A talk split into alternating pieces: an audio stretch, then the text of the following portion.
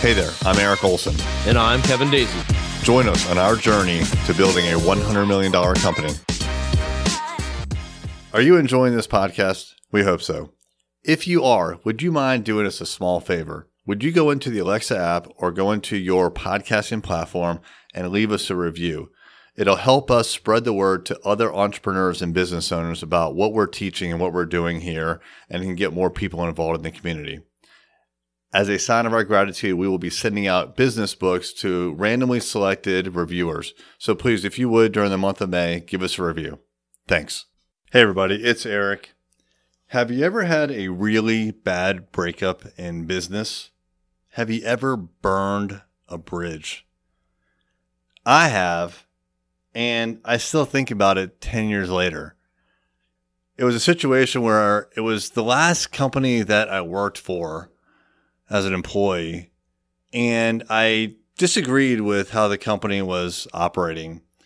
And this was back when I was doing government contracting. And I decided, along with someone else who was a coworker, that him and I were going to quit our jobs and then go work for the government directly. Now, when I say directly, we're still a contractor, but through like another series of, of subcontractors. But we ended up reporting directly to the same government program managers for the same project and working side by side with the same employees that we had worked with for the last couple of years. And it it it certainly burned really burned a bridge with the old company. And at the time I felt like I was completely justified to do that because I disagreed with the way that the company was handling some certain situations. But in retrospect, I now realize that was a dumb thing to do. I entered into becoming an entrepreneur in in a bad way. I should not have burned that bridge. If I disagreed with the way that the company was operating, or some of the decisions that they were making, well, then I should have just quit and moved on. But what I did instead is I quit and I came back. And effectively, I competed with them for that position. If I had quit and gone elsewhere, they could have backfilled that position with one of their own people.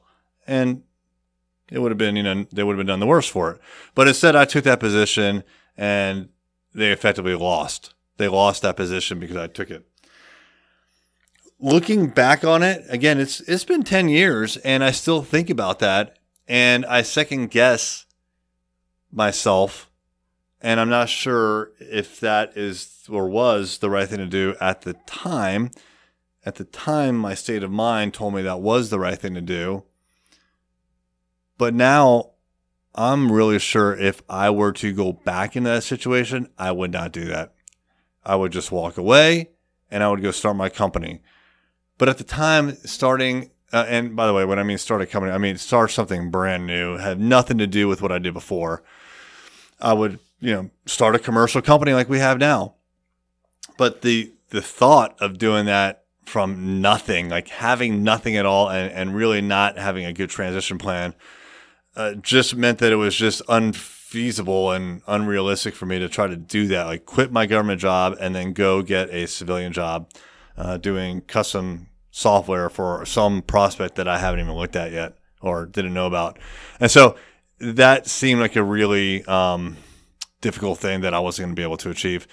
What I should have done now being 10 years wiser and also being in a position of of the CEO at, at, my my current company being responsible for this company, I have a completely different outlook.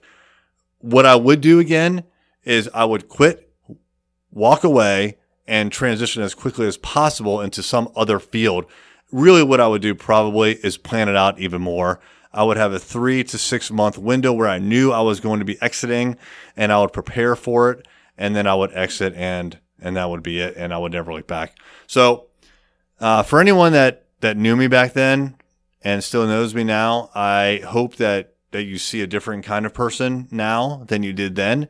For anyone that didn't know me then or doesn't know the story, I'm really saying it for a couple of reasons. One, I, I wanted to get off my chest finally after 10 years. Um, but two, I, I just think it was the wrong thing that I did. And, and I don't want to see other people make that same mistake as I did when you're in a situation where you disagree with your employer. Um, you don't want to burn a bridge like that. You, you want to leave on as good of terms as possible. So, you know, it, it could hurt you in your career, but also it could just hurt you um, fundamentally and, and, and to your core. And that's kind of how I've been feeling for like the last 10 years.